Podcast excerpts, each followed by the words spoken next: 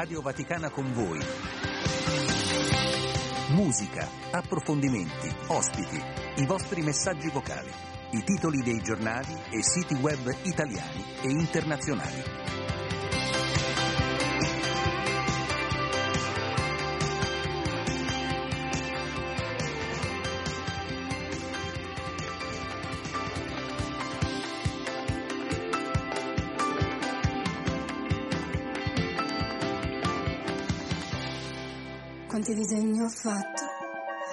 Qui e li guardo, nessuno prende vita, questa pagina è pigra, vado di fretta. E mi hanno detto che la vita è preziosa, io la indosso tutta alta sul collo, la mia collana non ha perle di saggezza, a me hanno dato le perline colorate. Per le bimbe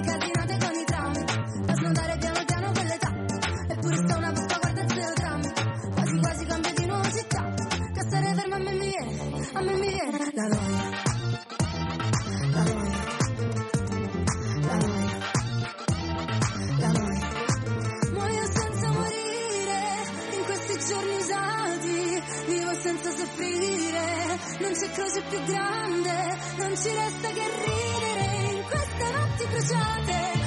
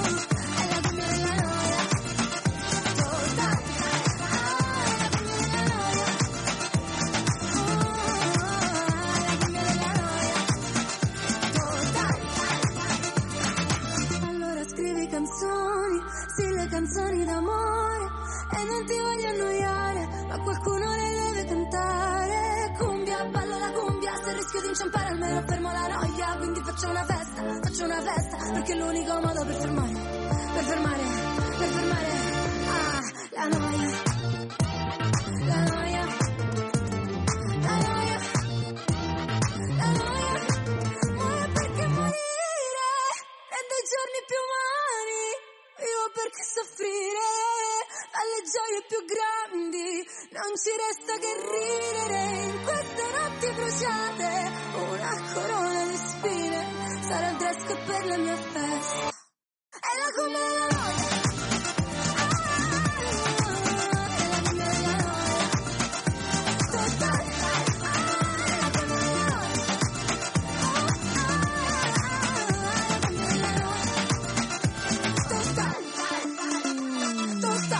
E ben da Andrea De Angelis all'insegna della musica, della radio, della bellezza, dello strumento che ci consente di essere insieme da oltre 90 anni.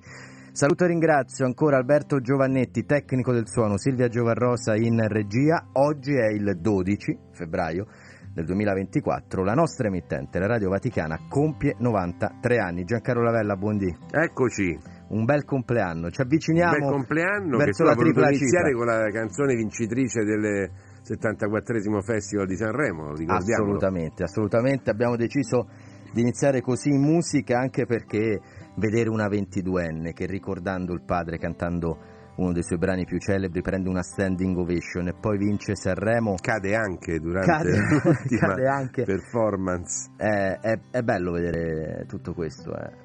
A me personalmente posso dirlo, tanto insomma non, non siamo stati noi a, Discorso a, a parte va votare. fatto per i brani invece, che forse, eh, di cui forse eh, tra qualche settimana non ricorderemo più neanche i ritornelli, ma vabbè, questo, Poco orecchiabili li questo è un altro discorso, sì. Ma il tuo pronostico era in linea con quello che è stato l'esito finale oppure ti aspettavi un qualcosa di diverso? Io mi aspettavo l'esploit della, di Loredana Bertè per questo ritorno e questa canzone invece in controtendenza molto orecchiabile che, che è pazza.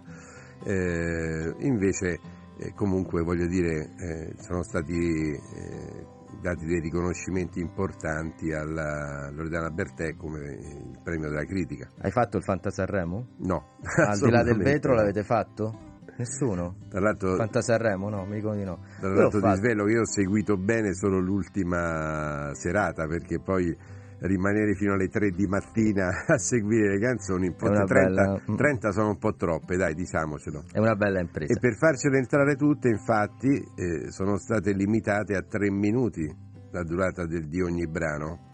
E nonostante questo si è andati molto oltre con l'orario. Sì, poi... È un brano diciamo che per esprimersi ormai ha bisogno di quei 4 minuti, 4 minuti e mezzo, anche 5 questo lo notavamo anche con Gabriele Di Domenico, che saluto al di là del vetro, forse no, no, si è allontanato in questo momento, però mi diceva come siano cambiate le durate dei brani dagli anni 90 a oggi. Nel 90 un brano poteva anche durare 5 minuti a Sanremo, certo. oggi può superare al massimo di poco i 3 minuti, 3 minuti e mezzo è davvero sì, è già, è il, il tetto, è così. Giancarlo, visto che eh, oggi è il nostro compleanno e domani è la giornata mondiale della radio, Amedeo Monaco ha voluto regalarci, l'ha fatto proprio per noi, sapete, lui realizza eh, Papale Papale che ogni giorno in radio e in podcast si lega ad una parola e declina poi quante volte o in che modo soprattutto, non tanto la quantità, ma il modo in cui è stata utilizzata dai pontefici. La parola di oggi quale poteva essere? Eh, radio, non so, immagino. E lui però non ha fatto una puntata di Papale Papale, ma una sorta di mini podcast e io solo in questa giornata, scusami, volevo ricordare tutti coloro che hanno fatto la storia, senza citarli chiaramente, non ci sarebbe tempo, la storia dell'emittente della Santa Sede che eh, tra l'altro importante il suo ruolo proprio durante i conflitti che ci sono stati nel passato, soprattutto il secondo conflitto mondiale, eh, ha dato modo attraverso la Radio Vaticana di mettere in contatto famiglie eh, e tante altre attività. Addirittura sono state raccolte tante lettere che testimoniano queste e poi fino ad arrivare ai giorni nostri, insomma, la Radio Vaticana continua ecco, a dare voce a chi non ha voce, a promuovere il Papa e l'attività della Chiesa. Io sono un po' emozionato al pensiero di quello che accadrà tra sette anni come oggi. Andremo in tripla cifra, Giancarlo. Andrete in Andrete. tripla cifra perché io sarò abbondantemente pensionato. Però, Quel giorno insomma, come minimo sarai qua già dalle 6.30. Addio piacendo, addio piacendo ci sarò anch'io in quella giornata. Ascoltiamo allora il lavoro vado, del nostro... Vado ad ascoltare perché poi io ritorno alle 9 con eh, eh, l'aggiornamento dell'informazione. Allora, con te ci ritroviamo tra poco, adesso ascoltiamo cosa ha realizzato per voi Amedeo Monaco. Laudetur Jesus Christus. La Radio Vaticana. Radio Vaticana. Radio Vaticana. Io Arcano Dei Consiglio Pio XI, inaugurazione della Radio Vaticana, prime parole del radiomessaggio in latino, 12 febbraio 1931.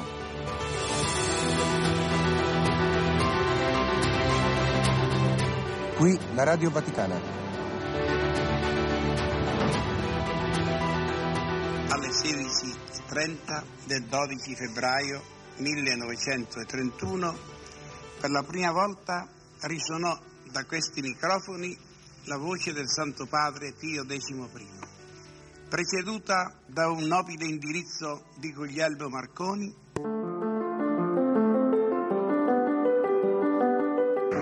Le onde elettriche trasporteranno in tutto il mondo, attraverso gli spazi, la sua parola di pace e di benedizione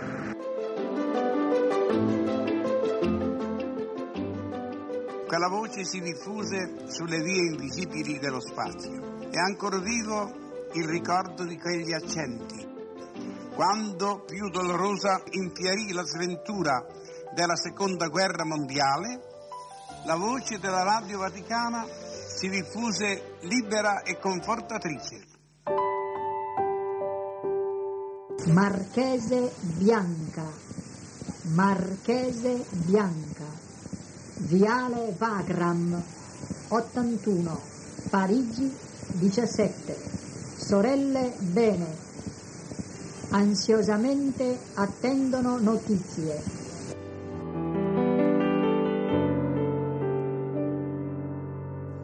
Il fine specifico della Radio Vaticana, l'evangelizzazione attraverso la diffusione radiofonica del messaggio cristiano ha lodevolmente impegnato l'emittente, la Santa Sede, in tutti questi anni. Radio Vaticana, la radio del Papa.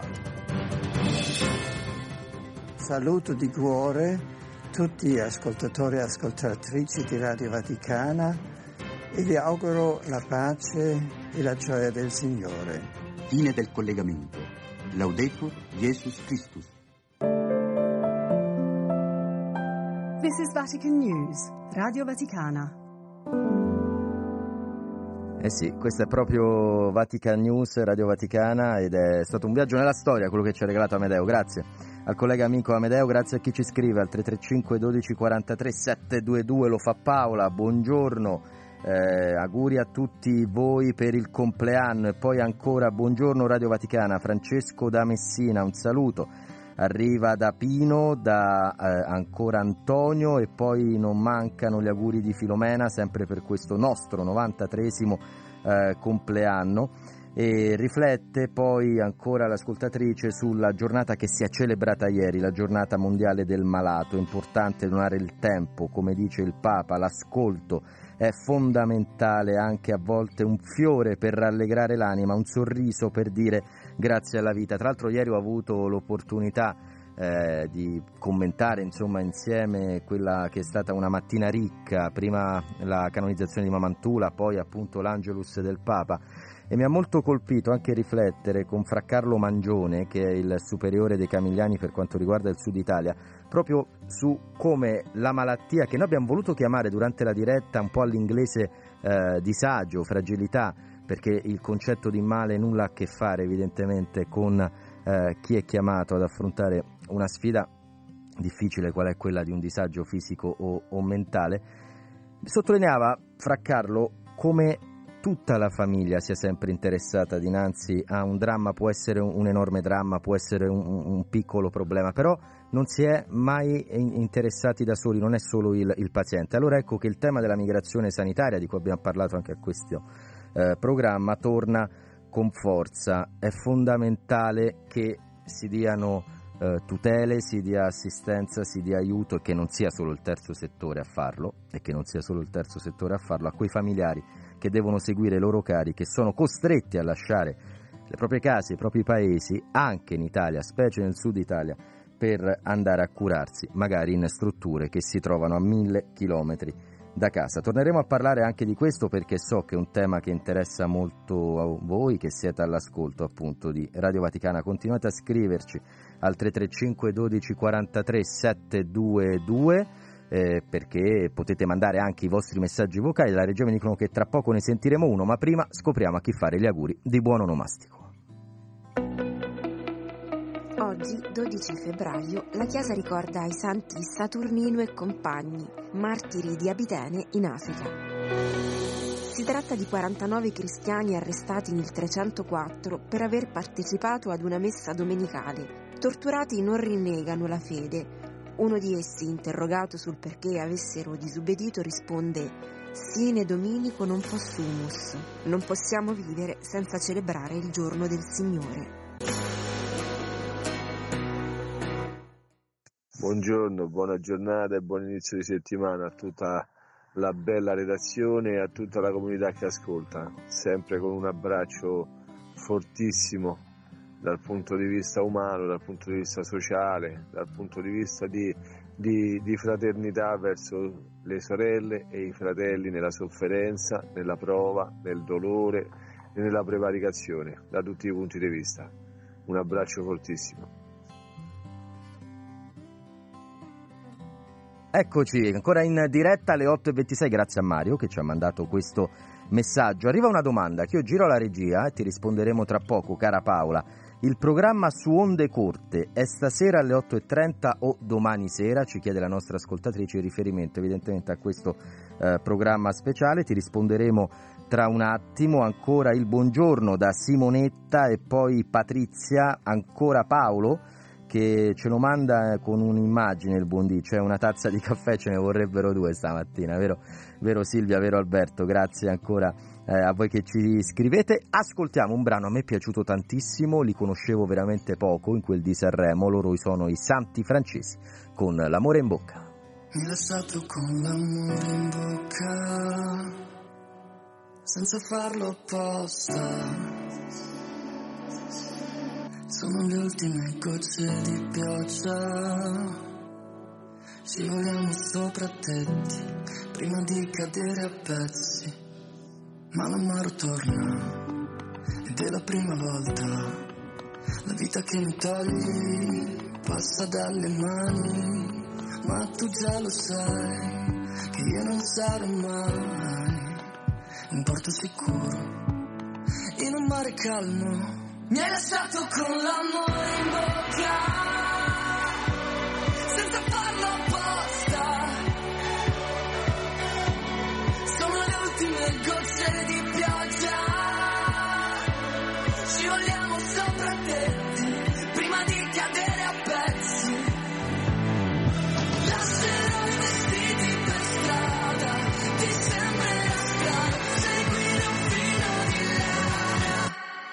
torna ah, ed è la prima volta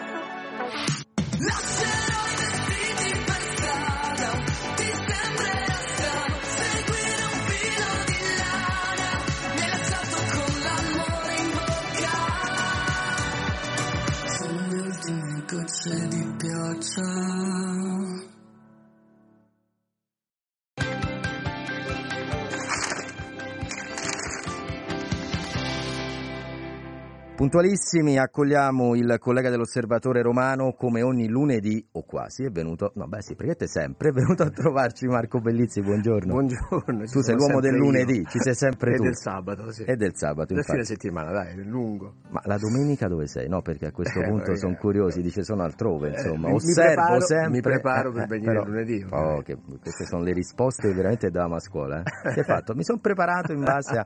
Bravo Esatto, Marco. esatto. Di cosa parliamo oggi?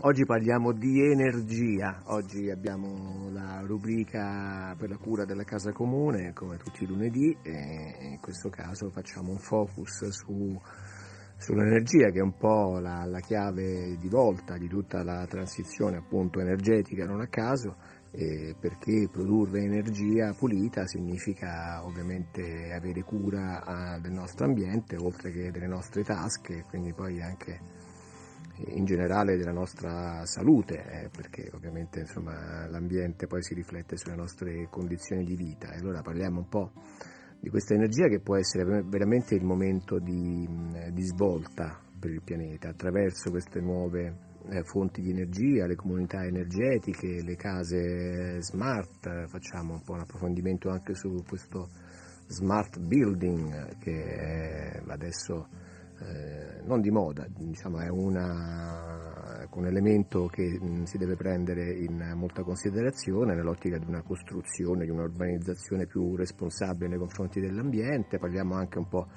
dell'indomani di questo super bonus che ha un po' così attirato molte persone. Qualcuno eh, dice che ha drogato il sistema. Qualcuno dice che ha drogato il sistema, ma eh, io credo che ehm, su questo provvedimento, che pure ha avuto tantissime rivisitazioni, si sia un po' giocato come sempre purtroppo in Italia una partita soprattutto politica per cui un provvedimento varato da un governo necessariamente doveva essere affossato da un altro, c'erano anche problemi di finanza pubblica indubbiamente, però è anche vero che si è fatta anche molta cattiva informazione su questo provvedimento.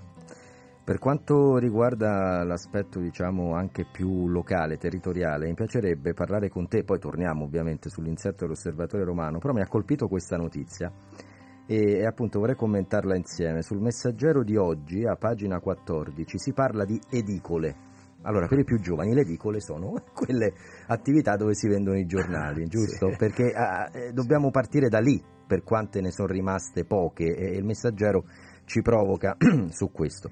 Il titolo è Salvare le edicole, pronto il sostegno fino a 3.000 euro. Un sostegno appunto fino a 3.000 euro, il piano antichiusura, le regole delle entrate per avere il beneficio economico sarà forfettario e dipenderà dalle spese sostenute nel 2023.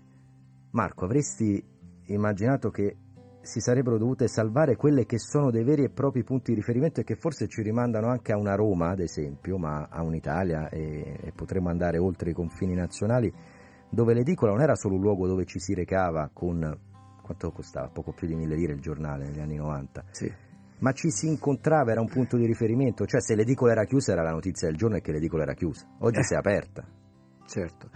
Beh, sì, io quando, mentre parlavi la prima cosa che mi è venuta in mente non a caso era, era l'edicola davanti alla mia scuola, quindi è proprio un'immagine immediata, no?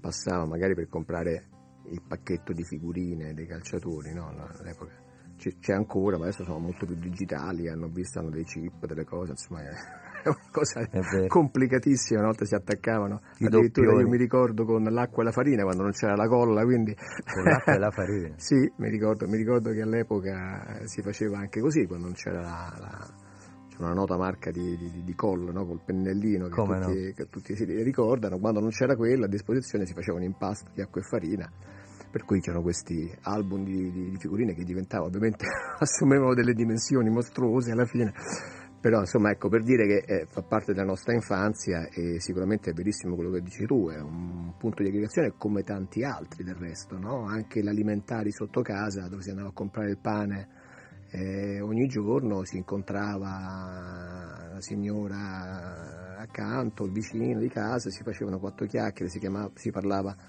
un po' della propria vita e che dire, ehm, purtroppo il mercato è questo, ehm, da questo punto di vista si può fare poco, mm, giusti i, ecco, gli aiuti per chi è in, in difficoltà, eh, ma credo che eh, se ci sarà spazio anche le edicole troveranno anche una modalità diversa di essere, magari, eh, perché io penso che poi alla fine mm, le persone riscopriranno il valore del, dell'incontro fisico inevitabilmente.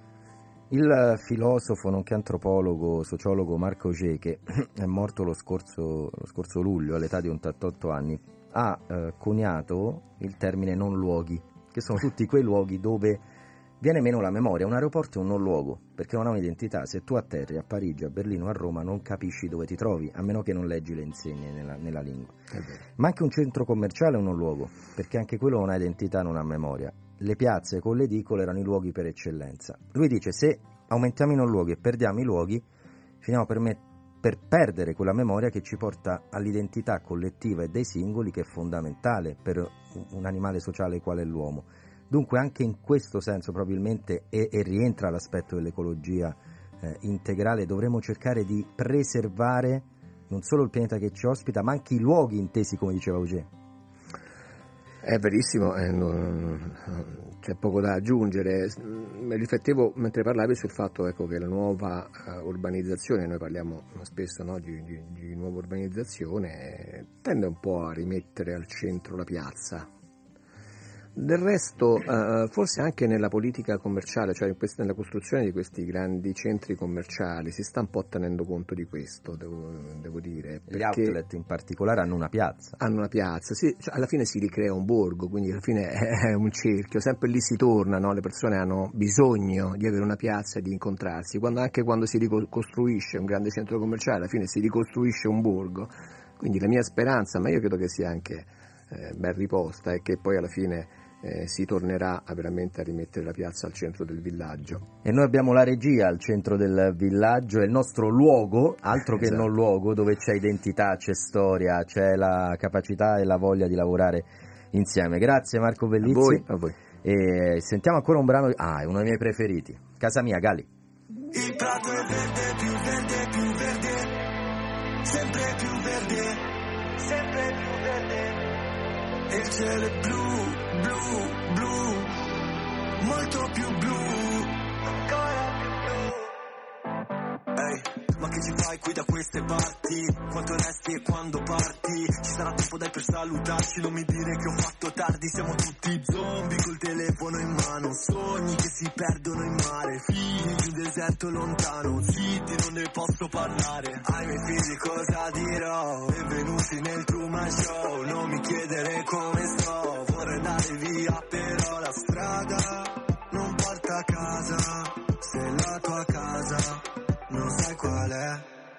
Ma il prato è verde, più verde, più verde, sempre più verde, sempre più verde.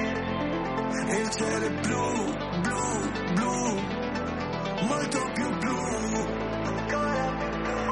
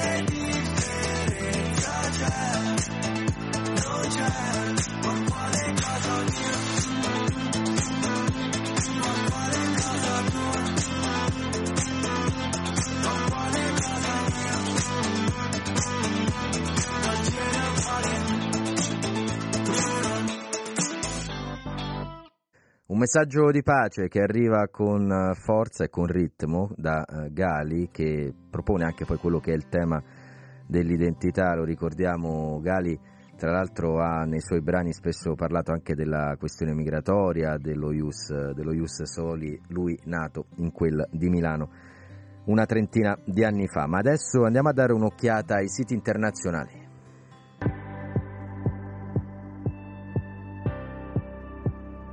Iniziamo partendo dal nostro, quest'oggi, da eh, Vatican News.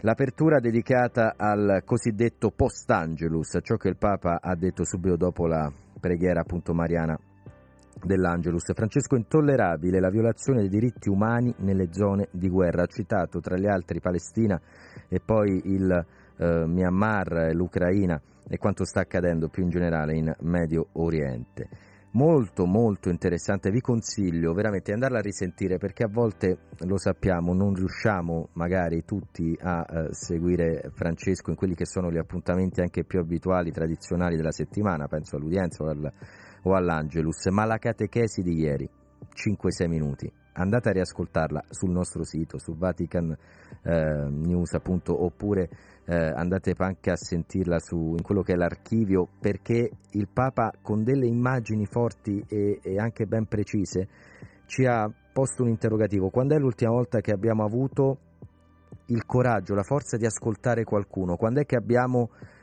scelto di cambiare i nostri programmi per essere accanto a un'altra persona che aveva bisogno di aiuto? E può essere tuo padre, può essere tua moglie, può essere un caro amico. E, e, quando abbiamo avuto la forza di farlo? Non bastano, ha detto il Papa, anche in amore, i selfie o i messaggini frettolosi, serve concretezza, perché il linguaggio di Dio è quello della concretezza. Davvero vi, vi consiglio di andare a, a riascoltare le parole pronunciate ieri da Francesco. E poi ancora, e ne parleremo alle 9.05 in diretta Facebook con il nostro ospite, dunque andate sulla pagina Facebook di Vatican News dove si sta per aprire, immagino a istanti, la nostra eh, diretta video perché parleremo appunto della nuova santa di eh, Mamantula, la santa argentina, la prima santa argentina, la storia incredibile di questa donna che aveva un coraggio da, da vendere e, e anche quella sana ostinazione, quella perseveranza che l'ha portata davvero a diventare un esempio per i decenni e per i secoli a venire, che da ieri appunto è santa per volere di Papa Francesco. Andiamo sulla BBC. Sono stati liberati due ostaggi israeliani, ma sono pesanti gli attacchi a Rafa. L'esercito afferma che i due sono in buone condizioni mediche e questa ovviamente è un'ottima notizia. Meno lo è il fatto che nelle ultime ore ci sono oltre 100 morti nel sud della striscia di Gaza tra i civili per quello che era un attacco che Israele aveva annunciato chiedendo ai civili di spostarsi per l'ennesima volta. Chi ha seguito quello che sta accadendo da, dal 7 ottobre in poi sa bene che ai palestinesi è stato chiesto di spostarsi prima da nord verso il centro della Striscia, poi dal centro al sud, poi nei pressi proprio di Rafah, che è al confine con l'Egitto, e adesso che si va a bombardare lì si chiede di spostarsi di nuovo. Ma spesso, ed è quello che denunciano le organizzazioni umanitarie, lì dove ci si era spostati qualche mese prima non è rimasto più nulla, solo distruzione e morte. Andiamo su Le Monde in Francia, anche qui in primo piano il eh, Medio Oriente, nella città di Rafa, bombardata senza sosta, Israele annuncia di aver liberato due ostaggi. E poi anche la CNN parla di quanto sta accadendo nella striscia di Gaza. Gli attacchi aerei israeliani uccidono più di 100 persone a Rafa, cresce l'allarme internazionale per la prevista offensiva di terra, quell'offensiva che gli Stati Uniti hanno annunciato sarebbe un disastro se Israele appunto decidesse di attaccare lì. Il Paese, stessa identica apertura, in questo caso però si parte dalla Terra Santa per fare una riflessione più, anta, più ampia. Il mondo si trova ad affrontare il peggiore scenario di guerra dell'ultimo mezzo secolo e ci sono immagini della Corea del Nord, dell'Iran, dell'Ucraina e ovviamente di ciò che sta accadendo a Gaza. Infine Foglia de San Paolo ci conduce eh, in particolare negli Stati Uniti perché? Perché Trump minaccia di non proteggere, lo vedremo anche sui quotidiani italiani questo tema, gli alleati della Nato inadempienti nelle loro spese per la difesa. Il Congresso degli Stati Uniti si prepara intanto a varare un nuovo pacchetto di aiuti per l'Ucraina. Abbiamo 30 secondi per andare anche su Nigrizia, il quotidiano dei Comboniani, che ha il eh, pregio di condurci ogni giorno nel continente africano. In particolare oggi sono due le notizie che voglio segnalarvi. La prima per quanto riguarda il Ghana, che purtroppo è tra le prime destinazioni del traffico illecito di rifiuti. Il business dei rifiuti illegali è uno dei più redditizi, container pieni di rifiuti pericolosi continuano ad arrivare al porto di Fema anche dall'Italia, uno dei paesi, l'Italia, che ne esporta di più. Invece una bella notizia arriva dal Malawi, perché il Malawi punta al turismo, al via i visti per 79 paesi. La misura segue altre misure già simili nel continente presi da altri stati africani e si pensa a una serie di collegamenti diretti in aereo. A partire da questa settimana i cittadini di 79 paesi del mondo, compresa l'Italia, non dovranno più richiedere il visto per entrare in Malawi. È una striscia di terra di 120.000 km quadrati, si trova tra la Tanzania, lo Zambia, il Mozambico. La misura serve proprio per favorire il turismo. I cittadini stranieri potranno entrare senza pagare più nulla e eh, il Malawi tra l'altro aveva già visto negli ultimi anni una crescita del turismo ed è anche per questo probabilmente che si è deciso di prendere una simile appunto eh, misura. Saluto al 335 12 43 722 Giovanni e poi ancora buongiorno, buon inizio di settimana, scriverci è Mariella, ciao Mariella anche a te, salutiamo Elena, salutiamo Roseli che a proposito delle figurine del nostro Marco eh, Bellizzi scrive anche con il riso stracotto si attaccavano le figurine, dunque non solo farina e acqua quando non si aveva la colla a disposizione sul, sul, per, per le figurine, per l'album dei calciatori in particolare, ma anche il riso ben cotto Ancora un brano musicale, loro sono i Negramaro, sono tornati a Sanremo dopo tantissimi anni. Lo hanno fatto con una canzone che definirei molto elegante. Ricominciamo tutto. Quanto tempo ti manca per essere pronta?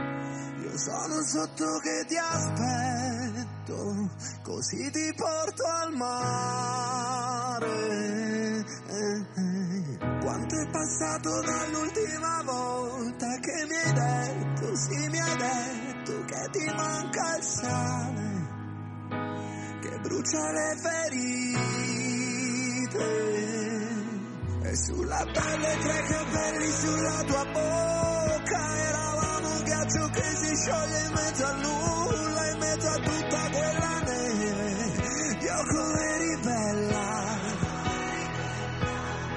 E ogni volta che sembra essere tutto perfetto c'è sempre un pezzo che ci manca anche sotto il tetto.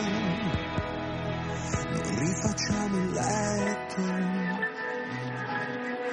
E allora piove quel buco sulle teste, sì ma non fa niente, e tanto si riparte, non so nemmeno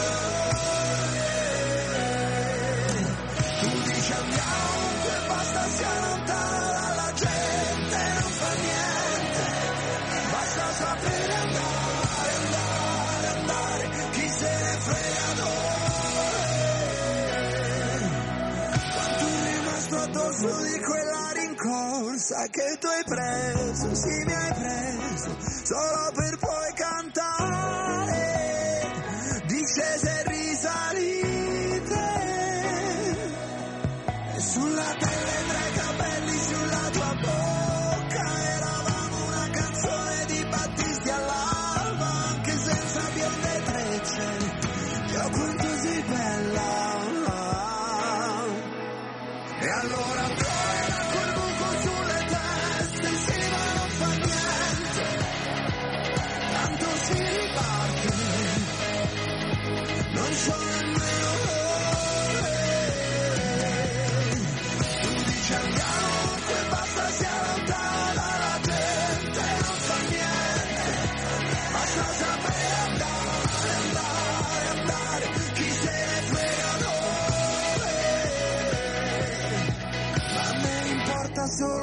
poter restare fermo sulle mie gambe qui ad aspettare e che sia il mare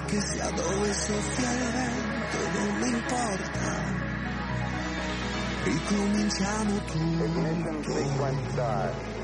6, 5, 4, 3,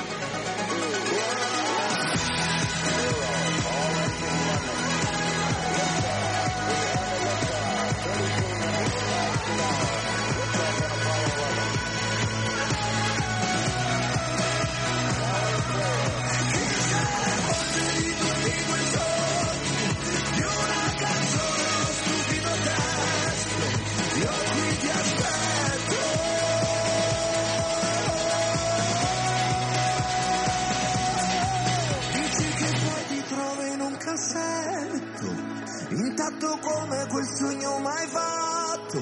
Oh,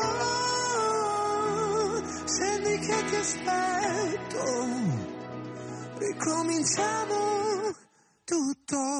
Le 8.51 ancora in diretta, Radio Vaticana con voi, 335 12 43 722 è il numero per intervenire, rimetto la cuffia perché l'avevo tolta come spesso accade nelle nostre pause musicali per eh, spostarsi, prendere i giornali, parlare con la regia, vedere se siamo pronti con le telecamere. Dovete sapere che c'è tutto un mondo dietro eh, la, la, diretta radiofonica. Rida Alberto Giovannetti perché mi ha guardato male quando ha visto che non avevo la cuffia un attimo fa, anche perché senza cuffia è impossibile comunicare con chi invece ci consente di andare in onda appunto in regia. Tutto questo ora per andare invece con i giusti tempi a sfogliare i quotidiani italiani. Dunque andiamo già in rassegna, iniziamo quest'oggi con il Fatto Quotidiano. Rafa, Rafa, scusate, strage finale, Bibi e dunque il premier israeliano Netanyahu ignora gli appelli di Stati Uniti, Parigi e Cairo, l'offensiva si farà e sarà la più terribile, sono già oltre 100 le vittime. E poi, e lo vedrete, sarà su tutti i giornali, il Festival di Sanremo, c'è eh, ampio spazio dato appunto a eh, Sanremo con Israele furiosa per eh, alcune dichiarazioni che sono state sul, fatte sul palco. Si è parlato in particolare di cessate il fuoco, stop al genocidio, lo avete sentito tutti, del resto l'hanno visto il 75% eh, la, la, finale di, di, Sanremo e Israele eh, si dice appunto indignata per, per questo. Israele lo, lo dicono alcuni eh, rappresentanti dello, dello, Stato, in particolare eh, si tratta di, di un ambasciatore e poi ancora di un esponente della comunità ebraica. Festival della Discordia, anche l'apertura del tempo, dal palco dell'Ariston, messaggi pro Gaza, l'indignazione degli ebrei, l'ambasciatore Lombard contesta testi e appelli, la RAI chiede scusa dopo le proteste, ma eh, alcuni partiti italiani si schierano assolutamente con il cantante eh, Gali e anche la vignetta di Osho dedicata a questo tema. Saluto il nostro amico, saluto Federico se è all'ascolto. Il giornale, messaggio Unione Europea, Trump pagate o finirete come Put- con Putin, l'ex presidente, incoraggerei Mosca a invadere i paesi che non danno i soldi alla Nato e scoppia la polemica perché ovviamente stiamo parlando del candidato in pectore del Partito Repubblicano per quanto riguarda le elezioni statunitense che si terranno tra poco più di sei mesi, uno degli appuntamenti più importanti dell'anno, anche se arriverà praticamente a fine 2024. Corriere della Sera, stessa apertura che abbiamo visto sugli altri giornali, i temi chiave sono quelli. Trump, schiaffo alla Nato a centropagina, l'ex leader statunitense, Mosca attacchi pure i paesi che non pagano, Michel, così fa il gioco di Putin, l'ira della Nato con Stoltenberg che usa toni durissimi nei confronti dell'ex inquilino della Casa Bianca. E su Gaza intanto è quasi rottura tra Biden e Netanyahu che insiste, continuiamo ad attaccare nella striscia. E poi c'è una storia di cronaca che voglio andare perché il Corriere eh, utilizza un'immagine a colori per raccontarla. L'immagine è quella di una famiglia, lei vestita da sposa, i due figli, il marito e purtroppo è diventata un'immagine per raccontare una delle pagine più nere della cronaca italiana di questo 2024 a Palermo, in casa c'è il demonio, dice, uccide moglie e figli. Delirava l'uomo che ha ucciso la moglie e due figli in quel di Palermo. Lei è stata ritrovato il, il cadavere bruciato, lui ucciso con una catena. E, ed è veramente una notizia pazzesca ed è l'ennesimo femminicidio, nonché l'uccisione ancora una volta di figli. Andiamo sulla Repubblica. Trump è la notizia di apertura. Non difenderò dai russi chi non paga la Nato. Trump shock, il candidato repubblicano ha detto che non esiterebbe a incoraggiare la Russia ad attaccare i paesi della Nato che non rispettano appunto i loro impegni finanziari.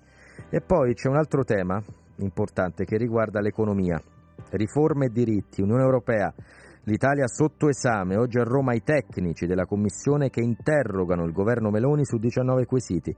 Premierato, giustizia, libertà di stampa. Sondaggio, per un cittadino sul due il governo sulla strada sbagliata e dunque per uno su due e anche su quella giusta. Salari, consensi a Banca Italia, oltre 500 contratti scaduti. Infine, chiudiamo con il messaggero PNRR sanzioni per i ritardi. In arrivo un decreto che prevede il commissariamento per le amministrazioni più lente, giustizia, ammesse ai concorsi per gli uffici giudiziari anche studenti non ancora laureati. E poi c'è una foto a colori di Angelina Mango, colei che ha vinto appunto l'ultima edizione del Festival di Sanremo, nel nome dei Mango.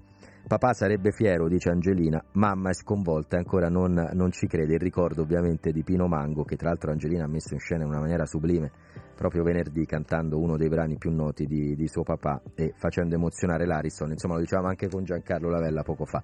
Prendere una standing ovation a 22 anni non è certamente da tutti. 335 12 43 722 ci scrive Andrea e anche lui pone la questione economica al centro, dice si parla sempre meno di economia perché? Ed è, ed è un bel quesito, un bel quesito che, che gireremo anche agli altri agli altri colleghi, il suo riferimento non è tanto la nostra emittente quanto dice sui giornali, vedo che si parla sempre meno di economia. Ma adesso ci fermiamo per i GR Flash con i ricchi e poveri, dunque arriviamo fino alle 9 e poi alle 9.05 andate su Facebook e condividete la diretta, parleremo di Mamantula, la nuova Santa Argentina.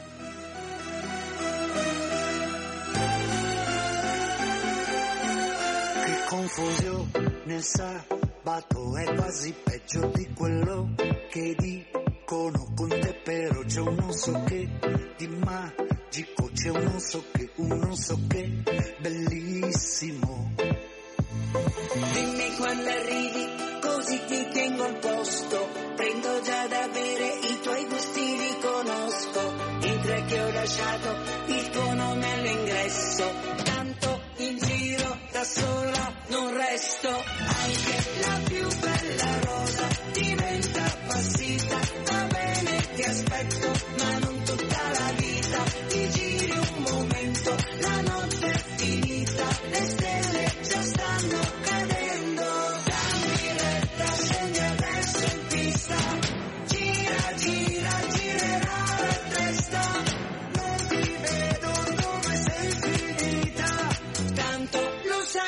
ti aspetto, ma non tutta la vita.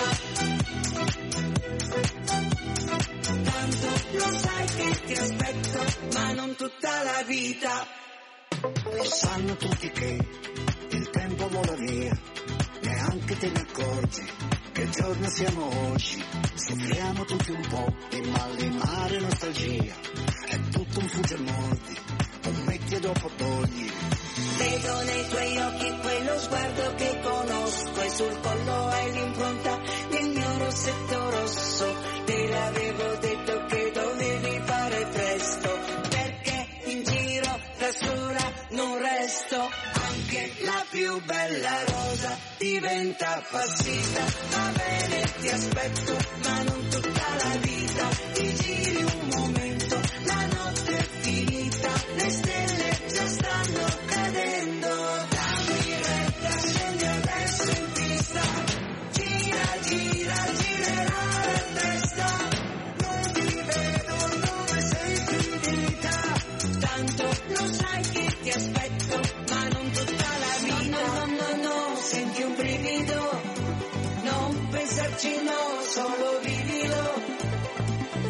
che si può, fino all'ultimo.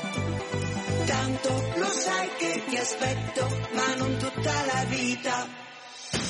Anche la più bella rosa diventa appassita. Va bene, ti aspetto,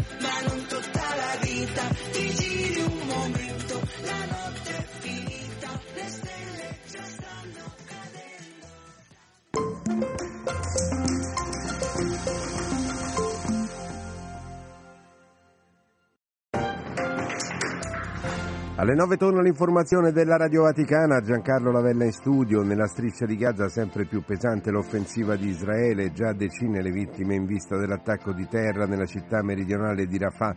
Nel frattempo Hamas libera due ostaggi e non si fermano le violenze neanche in Ucraina, le forze russe hanno attaccato nella notte la capitale Kiev con 17 droni, 14 dei quali abbattuti dalle difese aeree ucraine. Nuovo attacco dei ribelli yemeniti Houthi nel Mar Rosso, una nave commerciale è stata colpita da due missili, salvo l'equipaggio, mentre il cargo sta procedendo verso il porto più vicino. Lutto nel mondo dello sport, il maratoneta keniano Kiptum, detentore del record mondiale di maratona, è morto ieri sera in un incidente stradale. Ci lascia uno sportivo straordinario, ha commentato il presidente del Kenya Ruto. È tutta un'informazione della Radio Vaticana, torna alle 10. Ma no,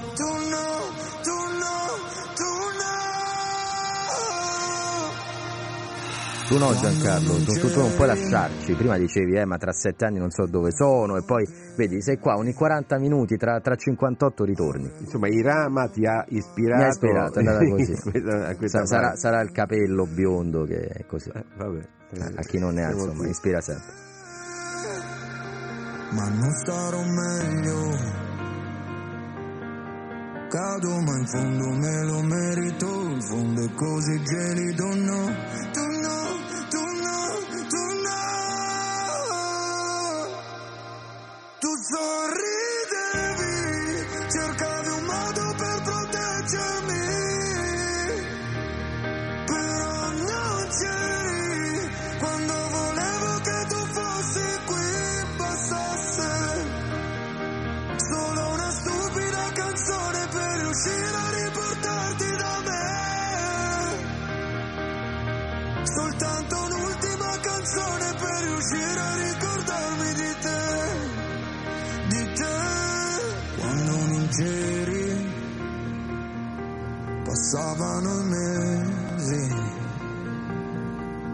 secondo tutto intorno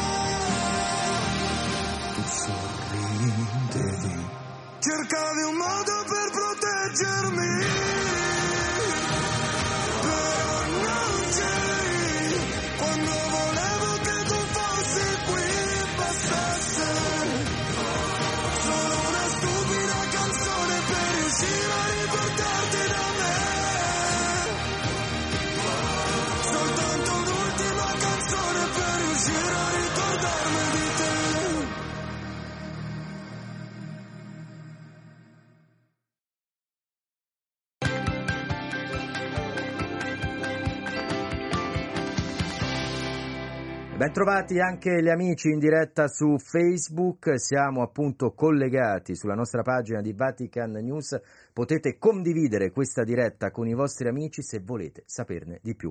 Sulla nuova santa della Chiesa Cattolica, Mamantula, la prima santa argentina, canonizzata ieri da Papa Francesco. Per questo è con noi il collega Renato Martinez. Ciao Renato. Ciao Andrea, buongiorno a tutti. Renato, tu appunto fai parte della redazione in lingua spagnola di Radio Vaticana Vatican News, sei peruviano, se abbiamo tempo andiamo anche in Perù oltre che in Argentina, ma veramente io ho imparato a conoscere in questi giorni la figura di Mamantula, una donna partirei da lì coraggiosissima.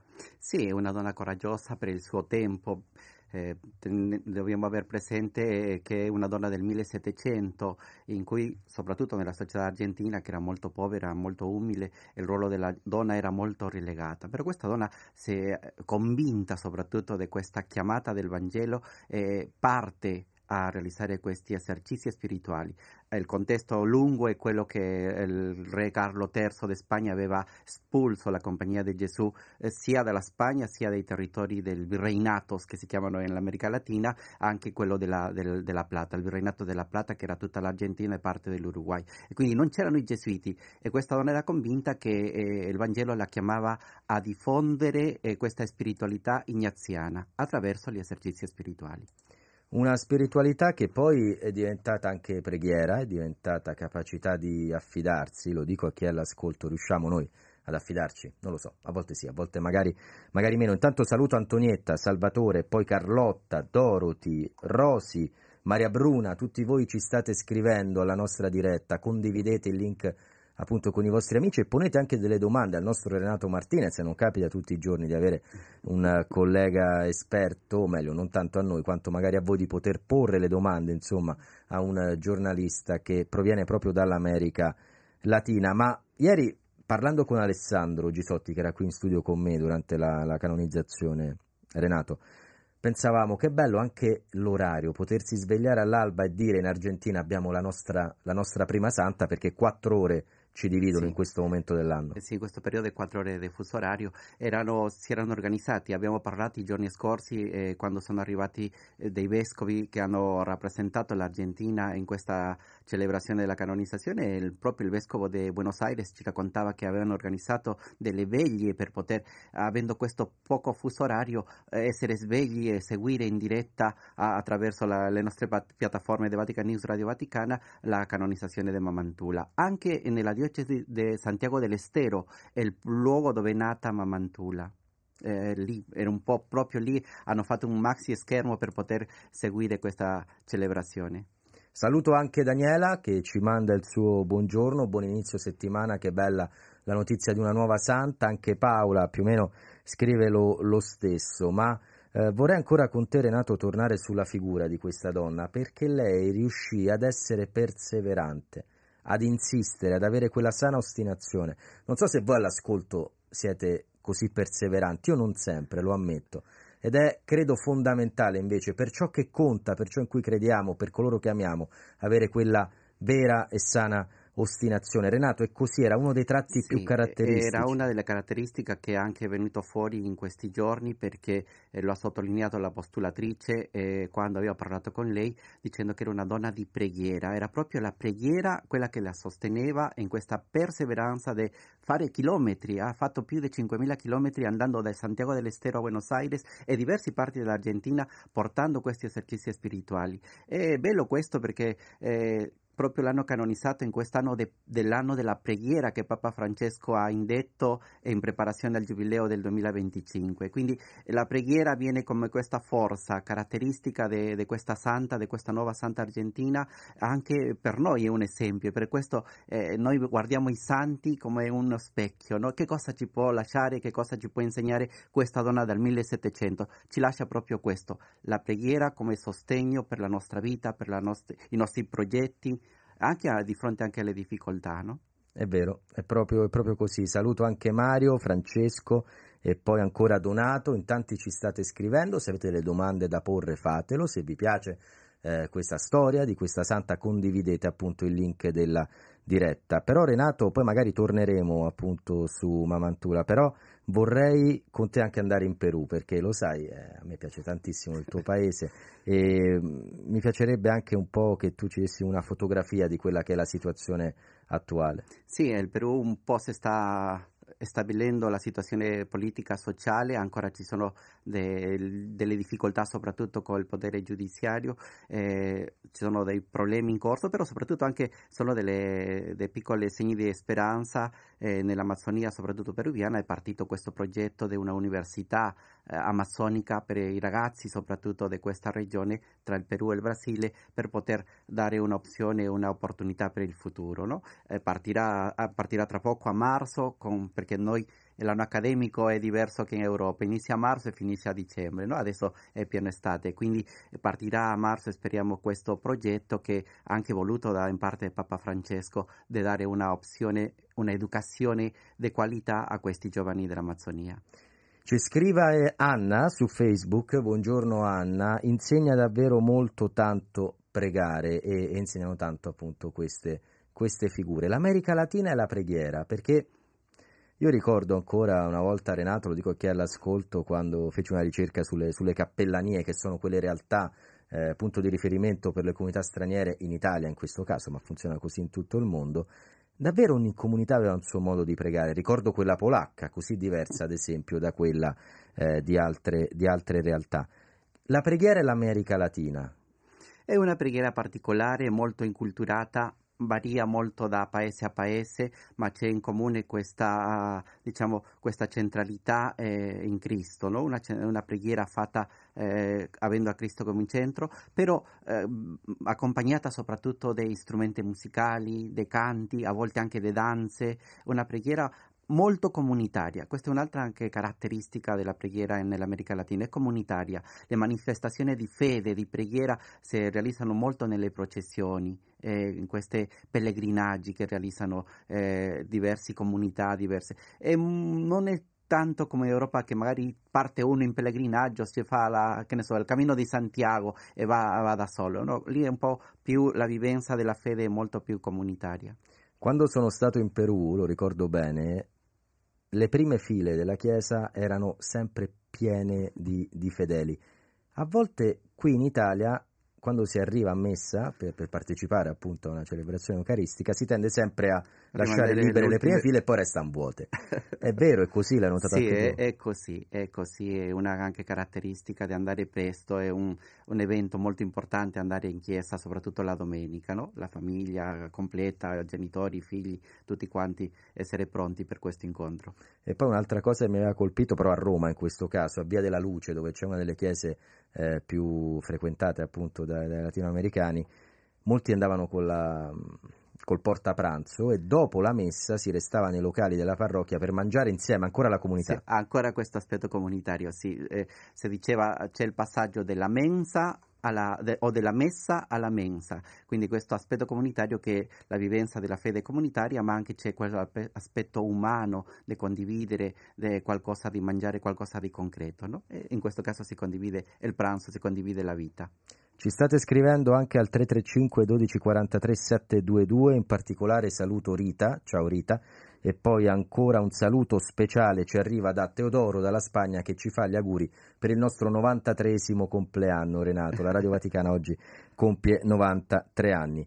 In chiusura vorrei chiederti Renato, come facciamo con tutti gli ospiti in telecamera, di salutare appunto chi ci ha seguito e magari perché no, di spiegare perché una mamantula servirebbe molto anche oggi, così come fece tantissimo secoli fa. Sì, salutiamo a tutti i follower che ci stanno seguendo in questa diretta Facebook di Radio Vaticana Vatican News e questo programma Radio Vaticana con voi e soprattutto possiamo sottolineare questi due aspetti. Una donna che ha molto impegno, che ha una iniziativa forte, che sente qualcosa nel cuore e mossa di questo sentimento parte. Eh, anche questo è un invito per noi. Partire, se abbiamo un'intuizione, un, una, una chiamata, una qualcosa dentro, partiamo e sicuramente sostenuti dalla preghiera. Questo ci lascia Mamantula per i nostri giorni. Grazie davvero Renato Martinez, grazie a tutti voi che ci avete seguito, in particolare però voglio ancora leggere un messaggio di Carlotta che ti ringrazia Renato per aver fatto conoscere una figura che si è distinta per il suo carisma, sarebbe interessante conoscerne tante, in effetti i santi sono anche e soprattutto questo. Grazie in regia ad Alberto Giovannetti, Silvia Giovarrosa, in regia video Gabriele Di Domenico, MCR con Vittorio Rossi e Leopoldo D'Angelo, da Andrea De Angelis su Facebook, appuntamento a domani, parleremo di un tema molto importante, di sanità, però restate in diretta in radio. Ciao!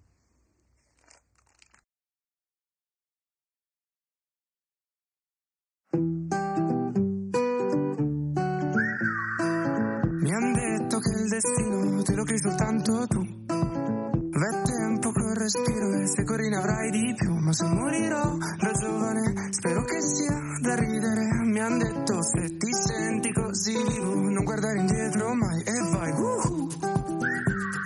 Non guardare indietro mai e vai.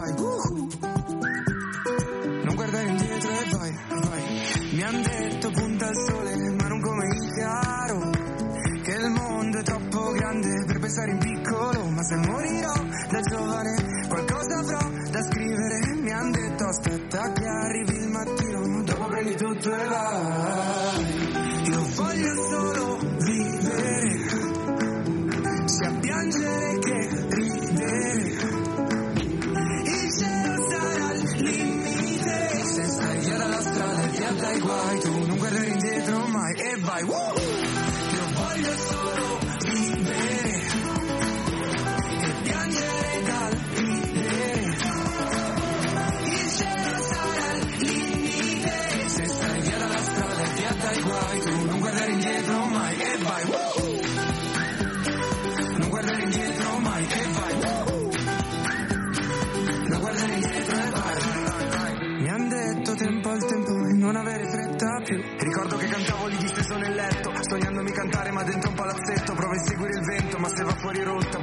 punterò il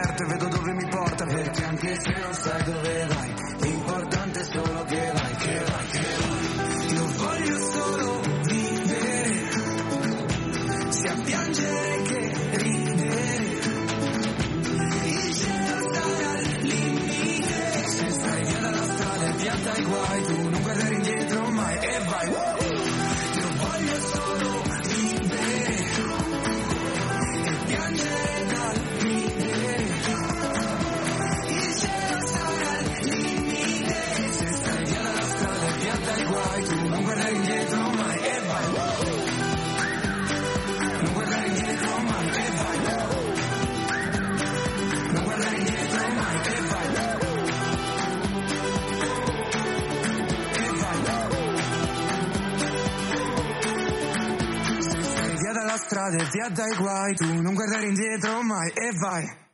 Posso dirlo? Gabriele, a me Alfa sta simpatico. Dobbiamo portarlo in radio perché conferma, confermano anche in regia. Mi sta veramente simpatico questo Alfa. 335 1243 722, siamo sempre in diretta a Radio Vaticana con voi. Ancora buongiorno da Andrea De Angelis. Un saluto anche a chi ci sta seguendo in viaggio. Ci è arrivato più di un messaggio da chi ci segue in treno. Io ricordo con affetto, se sei all'ascolto, mandaci un vocale. Quell'ascoltatrice che una volta con un messaggio vocale si sentiva il rumore del treno eh, ci, ci disse: È passato un po' di tempo, vi seguo ogni giorno da Napoli a Pompei. Sono una pendolare, mi fate compagnia. E, e fu veramente affascinante sentire una voce da un treno con tanto di, di rumori. Quindi mandateci anche i vostri vocali dal treno oppure da dovunque, insomma, volete. Adesso però voglio proporvi, e qua l'emozione è, è inevitabile, un'intervista che hanno realizzato Alessandro Gisotti, che lo ricordo il vice direttore editoriale dei Media Vaticani, e eh, la collega Antonella eh, Palermo di Radio Vaticana, appunto Vatican News, ad una giovane donna eh, sarda, una persona che dalla nascita è eh, colpita da una malattia rara. Il suo nome è Claudia Campus. Il titolo dell'articolo che vi consiglio di leggere su Vatican News è Giornata del malato, Claudia Campus, nonostante la sofferenza, io amo la vita. Sorriso e tenacia disarmanti. Sull'osservatore romano la testimonianza, e anche su Vatican News, di una giovane sarda affetta fin dalla nascita da una malattia rara, l'epidermolisi bollosa. Da piccola le prospettavano pochi mesi di sopravvivenza e oggi una quarantenne, autrice del libro Perfettamente imperfetta. Già il titolo è, è meraviglioso. La scrittura, dice Claudia, mi aiuta a superare le solitudini, sento Dio che mi accompagna, dico ai giovani di non perdersi in cose futili, di essere sempre se stessi, senza mai abbandonare la speranza. Ripetiamoli questi tre punti, perché lei li dice ai giovani, secondo me valgono per tutti, nessuno escluso. Non perdetevi in cose futili, siate sempre voi stessi, a qualunque età aggiungo, e non abbandonate mai la speranza. Allora questa intervista che è lunga, è importante, dura circa 15 minuti, non possiamo sentirla per ragioni di tempo tutta in radio, potete però ascoltarla su Vatican News. Una parte di questa intervista l'ascoltiamo subito, lo facciamo anche con una bella musica di sottofondo che dà ancora di più eh, la, la, il significato insomma, di una testimonianza che tocca davvero le corde dell'animo, una musica che ha messo per noi chi ha anche curato tutte le musiche di questo programma, ovvero il collega amico Patrizio Ciprari. Allora ascoltiamo l'intervista a Claudia Campus.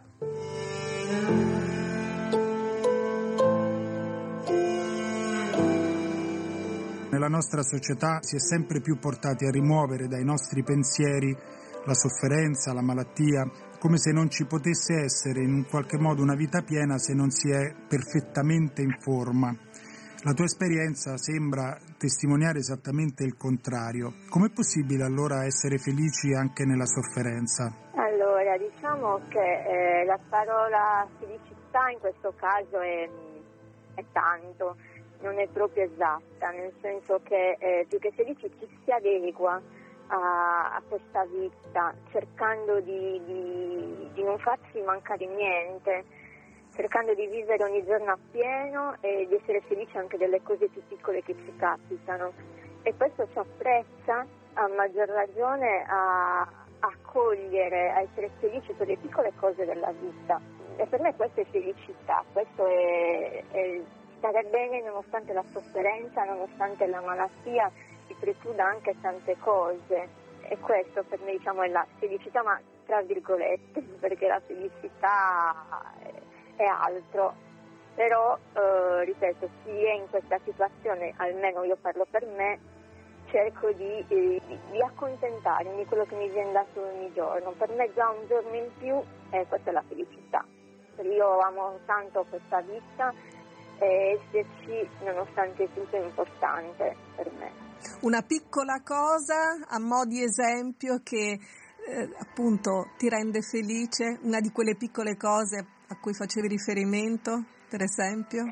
Beh, quando mi sveglio e vedo una bella giornata di sole, posso uscire anche se in carrozzina a fare una passeggiata, incontrare le amiche, le persone a cui tengo, mia cugina, insomma, persone che mi fanno stare bene, che mi fanno bene al cuore. Claudia, ecco, vedendoti si viene catturati letteralmente da dalla sottolineatura che tu fai dei tuoi lineamenti, dei tuoi occhi, del sorriso smagliante, una cura attenta della tua bellezza.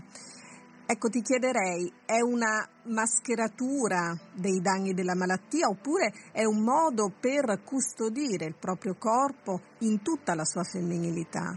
Diciamo che un po' tutte e due le cose, perché allora, visto che la mia pelle purtroppo non c'è una cura, ed è una malattia che prende all'occhio delle persone, una malattia evidente, esterna per lo più, eh, di conseguenza un impatto visivo molto forte.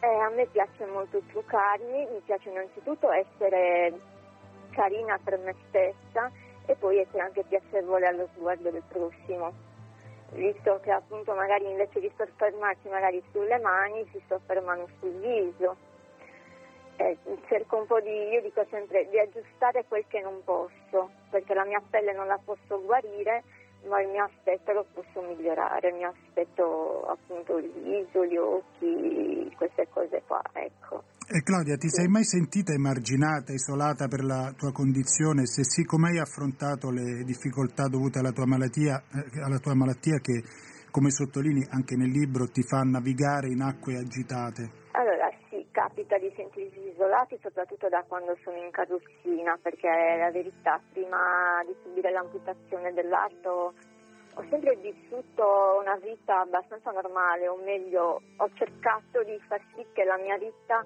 fosse come quella della maggior parte delle persone, cioè delle, delle, delle mie coetanee, mettiamola così. Nonostante ogni mattina la medicazione c'è sempre stata dall'età dei 14 anni, però fatta quella io chiudevo tutti i miei problemi, le medicazioni, mettiamola così, in casa, uscivo e mi godevo quella che era la mia età, la mia spensieratezza, perché nonostante la malattia ho anche avuto i miei momenti di spensieratezza, ecco.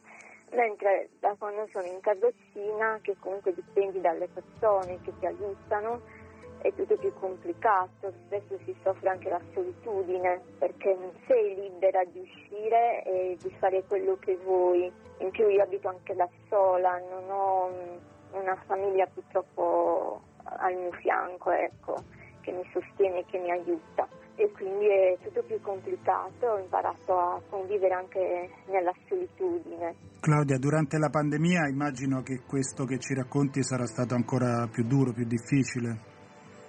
Ma come diceva mio padre che ancora era in vita, eh, quando gli chiedevano eh, Claudia come la sta passando il fatto di rimanere chiusa in casa, in realtà no, perché io ormai ero già amputata da un po' di anni e già vivevo quella, quell'essere chiusa in casa. Io a volte l'ho, l'ho anche scritto nel libro, eh, la vita la, la guarda passare attraverso la finestra di casa mia perché mm. ci, sono, ci passano anche settimane chiuse in casa come adesso che da poco ho affrontato un altro intervento e sono già due settimane che sono chiusa in casa. Nonostante tutto sono grata e cioè, l'importante è come dico sempre esserci. Spesso si usa la metafora della guerra quando si fa riferimento alla lotta che si deve fronteggiare con la malattia. Tu lo ritieni appropriato questo linguaggio? Cioè non si finisce per creare eroi quando ce la si fa e vittime dall'altra parte quando non ce la si fa? Allora, diciamo che io non mi, non mi reputerò e, e mai lo starò, semplicemente sto affrontando una malattia ed è un termine sì che secondo me non è proprio appropriato. A volte secondo me l'ho sentito magari in ospedale per i bambini più piccoli, forse per loro un pochino sì, glielo si deve dire, però io per me stessa no. Chi combatte una malattia purtroppo ci stringi i denti e cerchi di, di, andare avanti e di combattere, ma non che non sono un eroe, no, assolutamente no.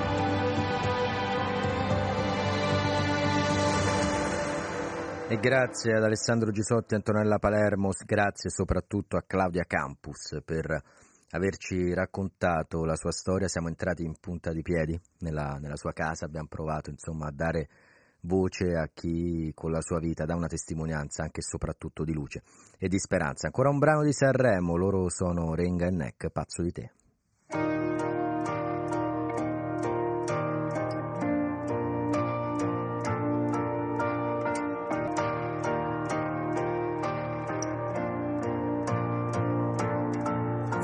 È stupido,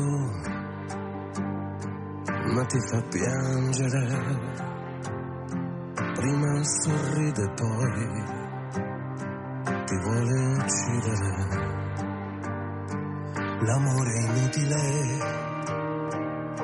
è irresponsabile. Tu chiedi aiuto ma lui non sa dartene. E per questo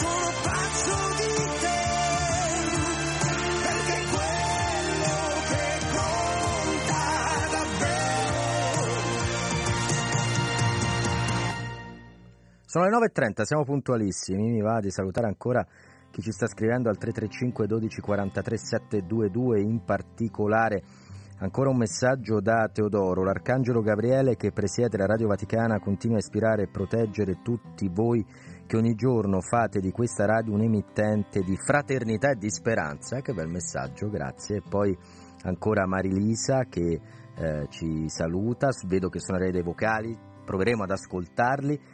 E poi Rosa Maria, che bello sentire Renga e Neck. Ma a questo punto devo accogliere sono molto contento di farlo anche in questo giorno di festa per noi, perché secondo me quando arrivano le belle notizie è un momento di festa per tutti. E la bella notizia è un progetto, un programma, dal nome Cellule si raccontano, che ha eh, ideato la Federazione Italiana ad Oces. Abbiamo con noi il segretario che è Alice Vendramin Bandiera. Alice, ben trovata, buongiorno. Buongiorno, buongiorno. Grazie per essere con noi, grazie per avermi permesso di scoprire eh, un progetto che merita di essere conosciuto dal maggior numero di persone possibili. Si parla di malattie, si parla di trapianti, si parla di donatori e di cellule, si parla anche di anonimato. Noi tutto questo cercheremo ora di declinarlo in questi dieci minuti che abbiamo a disposizione. Partiamo subito dal nome del progetto, perché cellule si raccontano incuriosisce non poco. Come lo avete ideato, anche il nome stesso? Allora, il nome parte dal tipo di donazione che noi promuoviamo come Federazione Italiana ad OCES, eh, Associazione Donatori Cellule Staminali Emopoietiche. Se fino a pochi anni fa eh, i malati eh, di leucemia e di altre gravi patologie del sangue venivano curati con il trapianto di midollo, osseo, negli ultimi anni eh, si può donare, si può aiutare a salvare una vita donando le cellule staminali emopoietiche, perché la ricerca scientifica e le modalità di procedure e di protocolli ci stanno consentendo di trovare questa nuova, eh, come si dice, donazione che non è invasiva, che tantissime persone purtroppo non conoscono e che mh, bisogna continuare a promuovere. Quindi il nome parte proprio dal tipo di donazione che viene ehm, promossa dalle nostre associazioni. Ecco, una donazione che molti non conoscono ed è quello secondo me il punto, perché magari chi ha l'ascolto, chi ha l'ascolto in questo momento starà dicendo io vorrei dare una mano ma non so come si fa, dove si fa, quali sono i requisiti. Proviamo a mettere in ordine almeno qualche elemento. Intanto come, allora, dove e chi può farlo? Sì, allora partiamo da un punto di partenza. No? Ogni anno in Italia vengono attivati dal, mh, mm, presso il nostro registro italiano dei donatori, noi abbiamo un registro molto importante che è il terzo in Europa, si chiama IBM, l'acronimo è BMDR, vengono attivate da parte dei centri di trapianto eh, italiani eh, le ricerche per trovare un donatore compatibile per il paziente che ha in cura, un paziente che ha effettuato tutte le terapie necessarie, la chemioterapia, la radioterapia e altre le cure che sono state fatte, ma che però non riesce a guarire. Questo paziente deve praticamente sostituire le proprie cellule staminali malate con cellule staminali di un donatore sano.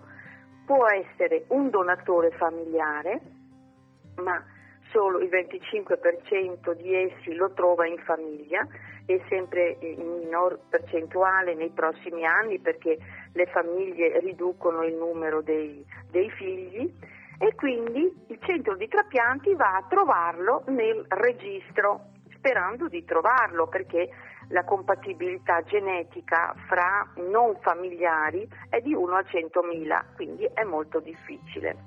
Ma eh, fortunatamente il registro italiano è collegato, lavora in rete con tutti i registri europei e internazionali per un scambio solidale di doni veramente mondiale di donatori italiani che donano per pazienti esteri, per, pazienti per donatori esteri che donano per i nostri pazienti italiani. Che meraviglia, segretario, non voglio interromperla, però mi, di, mi per, permettimi Alice, diamoci del tu, di sottolineare questo aspetto. Noi ogni giorno dobbiamo raccontare del confine del, de, della guerra, del conflitto armato, dell'intolleranza, del fatto che si ripresentino problemi annosi. E poi tu mi stai dicendo, ci stai dicendo, cara Alice, che invece i donatori non hanno bandiera, non conoscono confini, si collabora insieme e se uno su centomila è compatibile, se si superano le barriere dei confini, la compatibilità alla fine si trova. Sì. Esatto, esatto. Questo è il, um, il, problema è che a 55 anni di età il giovane che si è iscritto magari a 35 anni non può più, es- non può più donare dopo 55 anni, certo. capisci? Quindi bisogna rimpiazzare tutti questi donatori che sono veramente decine, decine di migliaia che, che, che, vanno sostituiti con altrettanti donatori, donatori giovani. Insomma, donatori serve un sani. esercito, e per una volta la parola esercito ci va di usarla, di giovani. Servono di giovani che abbiano le cellule a posto esatto. per poter donare i doni. Alice Vendramini donare... Bandiera, stiamo presentando questo programma Cellule si raccontano, sì. il progetto della Federazione Italiana Adoces, e l'accento è sulla E dunque Adoces, perché prima ho detto Adoces. Sì, come, ti, come, vuoi, come vogliamo. Come L'importante vogliamo, è capire non è, non è il di cosa... Esatto. È il significato di che, che, c'è dietro il nome che è importante. Esatto. Allora, come allora, dicevo questo, no? però diamo anche alcuni numeri, abbiamo detto prima che sono 2.000 le attivazioni, sono importantissime, altre 1.000 vengono attivate presso il nostro registro che ha la sede a Genova, presso l'ospedale Galliera, va bene? Che è un'istituzione eh, italiana, san, della sanità italiana, regolata da una legge specifica, e altri mille vengono dai centri trapianti esteri, quindi c'è un grandissimo lavoro per trovare i donatori per questi pazienti. E quanti sono i pazienti che arrivano alla donazione in Italia? Sono un migliaio circa altri mille vengono da donatori familiari. Quindi questa è una grandissima attività che viene svolta dai nostri centri di trapianto che sono all'interno di ematologie che hanno un, una grandissima specializzazione perché sono i trapiantologi hanno una, dice, una professionalità altissima per poter svolgere questo tipo di attività anche in camera sterile perché il paziente che esegue il trapianto vive per lungo periodo in camera sterile, completamente isolato, vede solo un'infermiera che è tutta coperta, che vede solo gli occhi e il medico, quindi è, è una condizione molto molto mh, mm, difficile anche da superare psicologicamente perché il minimo è un mese che deve stare dentro in queste condizioni ma, ma, ci sono anche coloro che stanno anche più, più, più, di un mese e quindi noi abbiamo pensato a, a, a creare, come si dice, una specie di supporto no, per questi pazienti, eh, raccontando loro le esperienze, le belle esperienze di ex pazienti che sono guariti. E, e questa è veramente un'esigenza concreta emersa dal racconto del vissuto di numerosi ex pazienti, appunto che evidenziano la loro situazione di solitudine e anche di smarrimento nel periodo che ha preceduto e ha seguito anche il trapianto e anche durante eh, la fase di trapianto in queste camere sterili. E quindi, ehm, eh, come si dice, mh, avere a disposizione tutti questi ex pazienti che volontariamente, ma anche con grande piacere, hanno, hanno offerto la loro testimonianza a disposizione di tutti coloro che affronteranno, che eh. devono affrontare o che stanno affrontando questa esperienza. Posso dirlo che è un'idea meravigliosa perché quando si sta perdendo la speranza, sentire chi ce l'ha fatta può essere davvero quella, quell'amo a cui agganciarsi che cambia magari totalmente poi il proseguo della tua vita, perché è da lì, dall'esempio concreto, dalla speranza fattiva, che si può ripartire. Allora ecco che emerge, e poi la, la saluto, ci salutiamo, la parola podcast, perché voi questi racconti li avete fatti diventare dei podcast brevi, diteci dove poterli ascoltare. Tra l'altro questo progetto, lo voglio sottolineare, ha ottenuto il patrocinio del Ministero della Salute,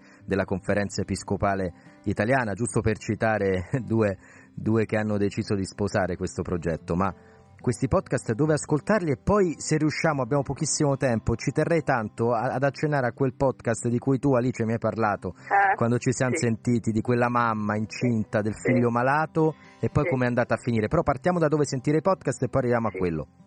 Allora, nella piattaforma Spotify, va bene, basta solo scaricarsela anche sul cellulare. Cosa scriviamo? E eh, scriviamo cellule si raccontano e chi non può seguirli in diretta troverà anche le puntate precedenti, quindi le può ascoltare nel tempo e quindi ci sarà un archivio con tutte le testimonianze. Ehm, accenno soltanto a una, a una storia che ci è stata raccontata da parte di una mamma, mi sono molto emozionata nel sentirla prima ancora di, mm, che il nostro comitato scientifico la valutasse, di una mamma che abita in Campania che ha avuto 15 anni fa un- la- il, il proprio figlio che si è ammalato di leucemia e che nonostante tutte le cure non riusciva a guarire. In quel periodo lei aspettava anche un bambino e quindi mh, i medici eh, speravano che il sangue del cordone ombelicale ehm, di questo fratellino potesse essere raccolto dopo il parto e che fosse risultato anche idoneo per poter trapiantare il fratellino malato. Purtroppo non è stato così. Allora cosa succede? Mm, durante le cure, eh, eh, durante le terapie viene poi convocata dal primario del centro trapianti eh, a Napoli. E, mm, e appunto gli, gli hanno detto guardate che dobbiamo attivare la ricerca presso il registro per trovare una donazione che possa salvare Giuseppe e mm, erano molto preoccupati la mamma e il papà di andare a, a- a questo appuntamento con il primario perché ha detto stiamo aspettando, non ci hanno mai chiamato che hanno trovato qualcuno e quindi non ci aspettiamo niente di bello. Qualche giorno prima che, che dovessero ehm, di questo appuntamento ha trovato una medaglietta di Padre Pio nella vetrinetta dove, eh, dove, mh, aveva tutti i farmaci di Giuseppe. E, mh, ha pensato, ma chi è che l'avrà messa qui? Non so, forse mia mamma, mio marito, qualcuno, e non ci ha più pensato. Qualche giorno dopo va a, a questo colloquio con il primario, vanno assieme e il primario gli dice subito guardate che abbiamo una bellissima notizia. Ehm, abbiamo trovato una sacca di sangue cordonato donato da una signora pugliese presso la banca di, della mm, casa della sofferenza di Padre Pio. Ecco, dico altro e l'emozione, cosa ho detto? Certo. Il, bamb- il figlio è diventato a 17 anni adesso, sta benissimo Sta e benissimo. quindi e sta benissimo. Quindi guardate cosa vuol dire essere solidali anche da parte di questa mamma che quando ha partorito questo figlio ha donato il sangue cordonale a beneficio di chiunque. Ecco. Grazie davvero. Alice, grazie. Alice Vendramin Bandiera, segretario del progetto Federazione Italiana Adoces Cellule. a voi. Si raccontano, torneremo a parlarne anche noi eh, nelle prossime settimane, ci risentiamo, magari anche Alice se passi da Roma o se qualcuno di voi si trova nei pressi del Vaticano, vi accogliamo nei nostri studi e continuiamo a parlare di questa Volentieri, generosità guardi, vera, vera. volentieri. Grazie, grazie, Grazie, buona grazie giornata. a voi e buona giornata a tutti. Un vocale abbiamo, mi sembra, sì, sentiamo. Buongiorno alla fantastica e mitica Radio Vaticana. Intanto un santo e sereno giorno e una santa e serena settimana a tutti quanti e tantissimi auguri ad moltos annos per questo eh, 93esimo compleanno. E, mm, siete la miglior radio del mondo, grazie per quello che fate, per come ci fate sentire eh, di famiglia, per quello che ci date, per come eh, date la notizia, che molte radio non fanno. Quindi è un punto vostro vantaggio. E un fortissimo abbraccio a Papa Francesco e vi dedico in questa giornata speciale per voi, capolavoro dei- del volo e lo dedico anche a mia sorella Valentina. Serena, grazie di tutto.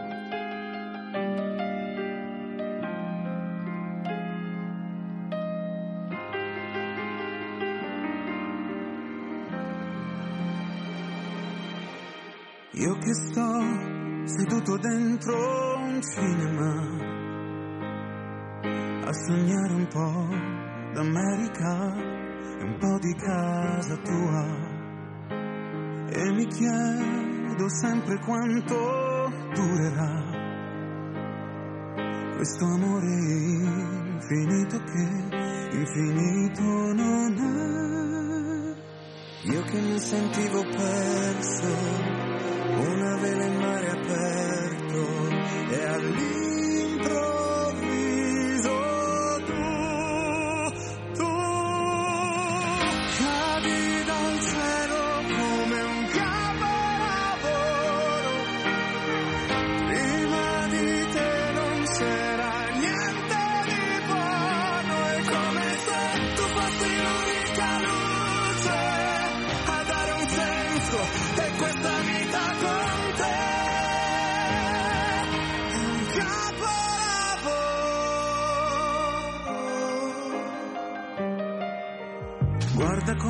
piovendo, ma è stupendo averti qua.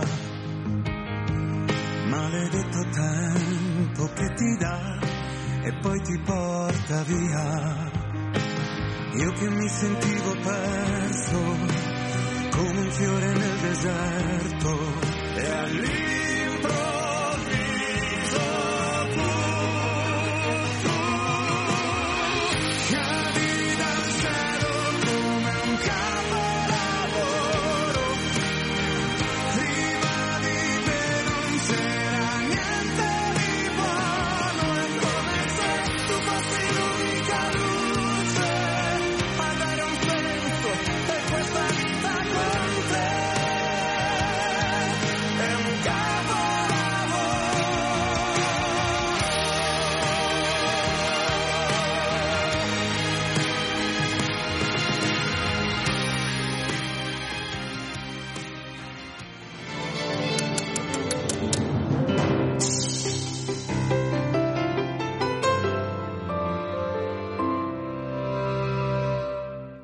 Le 9.47 ancora in diretta Radio Vaticana con voi, buongiorno da Andrea De Angelis, buon lunedì, ma se oggi è lunedì, domani è martedì, in particolare martedì grasso. E allora ecco che andiamo a parlare di carnevale come con Pierluigi Morelli. Buongiorno Andrea, buongiorno. Sì, beh, con Pierluigi Morelli come volete parlare di In musica naturalmente. Responsabile della nostra redazione musicale. Pierluigi, carnevale in musica. Sì, eh, infatti il carnevale eh, è delle, una delle cose che sono state eh, trattate ampiamente dai compositori, ma eh, non soltanto di recente, anche nell'antichità, insomma.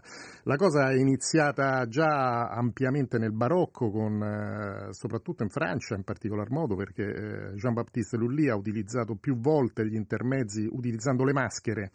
Le maschere sappiamo che erano le, alcuni dei protagonisti della commedia dell'arte e quindi Arlecchino, quello che in Francia si chiamava Trivelaine, eccetera, eh, sono stati usati spesso come intermezzi in alcune opere. E poi arriviamo sempre più recentemente, non è stato mai abbandonato, diciamo così, questo, questo, questo must del carnevale. Parecchi autori ci si sono dedicati e ci si sono dedicati in maniera diversa, sia eh, in maniera così un po' ideale per descrivere il carnevale in generale, sia in maniera, eh, come sentiremo tra poco, eh, con Camille Sansan, in maniera abbastanza eh, umoristica eh, con il carnevale degli animali, eh, sia per descrivere proprio situazioni carnevalesche reali, come sentiremo con Berlioz eh, alla fine. Eh, io in, a questo punto mi incuriosito, sì, non poco, non sì, vedo l'ora di ascoltare. Comincerei già con Camille Saint-Saëns che scrive Il carnevale degli animali, una grande Eccolo. fantasia zoologica come la descrive lui. Eh, quindi praticamente descrive un po' il carattere in, trascrivendolo in musica di alcuni animali. Eh, la cosa divertente è che a un certo punto, vicino ai fossili, perché utilizza anche i fossili, ci mette addirittura i pianisti tra gli animali. Quindi vicino con un, intento, pianisti, eh, con un intento abbastanza, sì, abbastanza polemico sì. quasi. quasi. Quindi ascoltiamo un estratto appunto dal Carnevale degli animali di Saint-Saëns.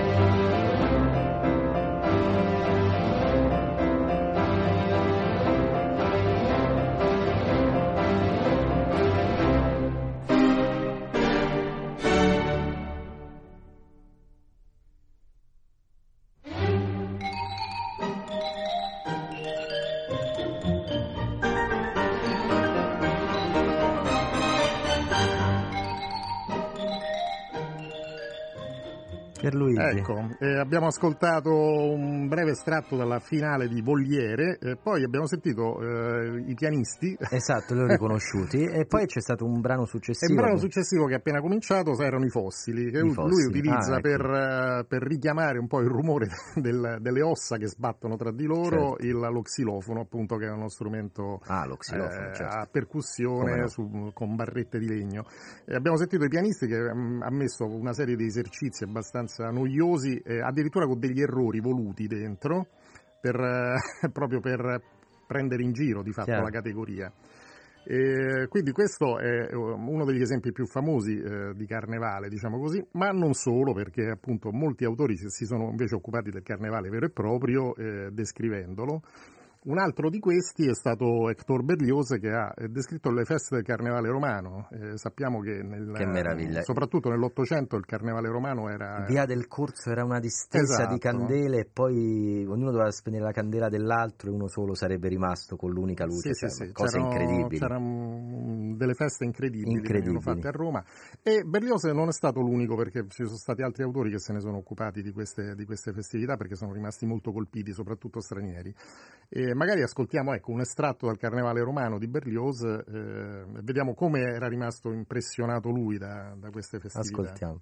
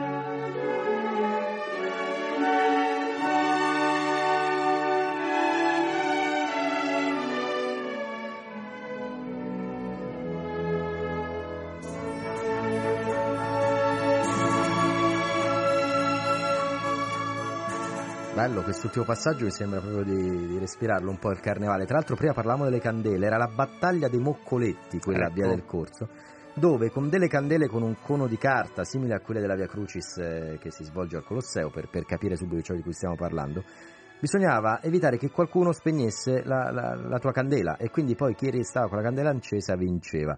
E al Museo di Roma in Trastevere, il museo comunale, ci sono anche dei dipinti che testimoniano proprio questa battaglia dei moccoletti. Sì, eh, ci sono di- ma comunque a Roma in particolar modo c'erano diverse tradizioni, come a Venezia d'altronde. eh, che... Martedì grasso era questa. Esatto, questa- a Venezia magari la cosa è stata eh, ripescata e oggi ormai è diventata una delle attrazioni maggiori Mondiale. della città. A Mhm. Roma questa si è perso eh, completamente, però eh, in passato ebbe eh, un'importanza estremamente forte il carnevale. C'era anche la famosa corsa dei berberi, che erano Esatto. i cavalli per via del corso. E quella l'hanno riproposta di recente, Sì. ma è stata una rivisitazione, Beh, sì. in, eh, insomma, Sì.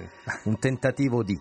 esatto. però si è perso un po' proprio il carnevale, eh, perché esatto. se provi a chiedere quando è martedì grasso oggi ai, ai, tuoi amici o colleghi, molti non lo sanno, in realtà è domani. Questo esatto. dà un po' l'idea di come si sia perso. Comunque, ecco, eh, dicevamo, questo è, ecco, il carnevale è uno dei tanti esempi, diciamo così, di, eh, fest- non solo di festività, ma di eventi che la musica poi ha tentato in qualche modo di eh, ridisegnare, riscrivere, raccontare.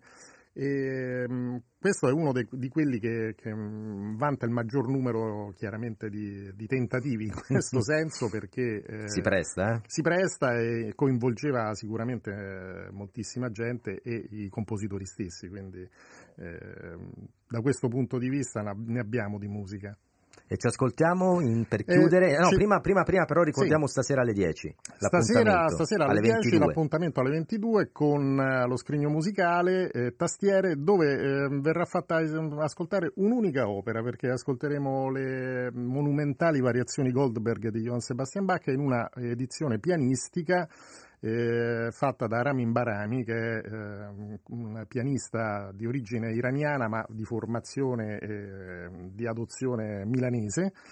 E, che si è dedicato, si è votato un po' esclusivamente alla interpretazione di Bach. E l'ultimo ascolto di adesso? L'ultimo ascolto sempre da Camille Sanson, l'introduzione e marcia reale del leone, sempre dal Carnevale degli Animali. Grazie Pierluigi Morelli, grazie a tutta la regia, appuntamento con me a domani, grazie per averci seguito, ricordiamolo se c'è un motivo per lamentarsi ce ne sono sempre almeno due per non farlo. Ciao!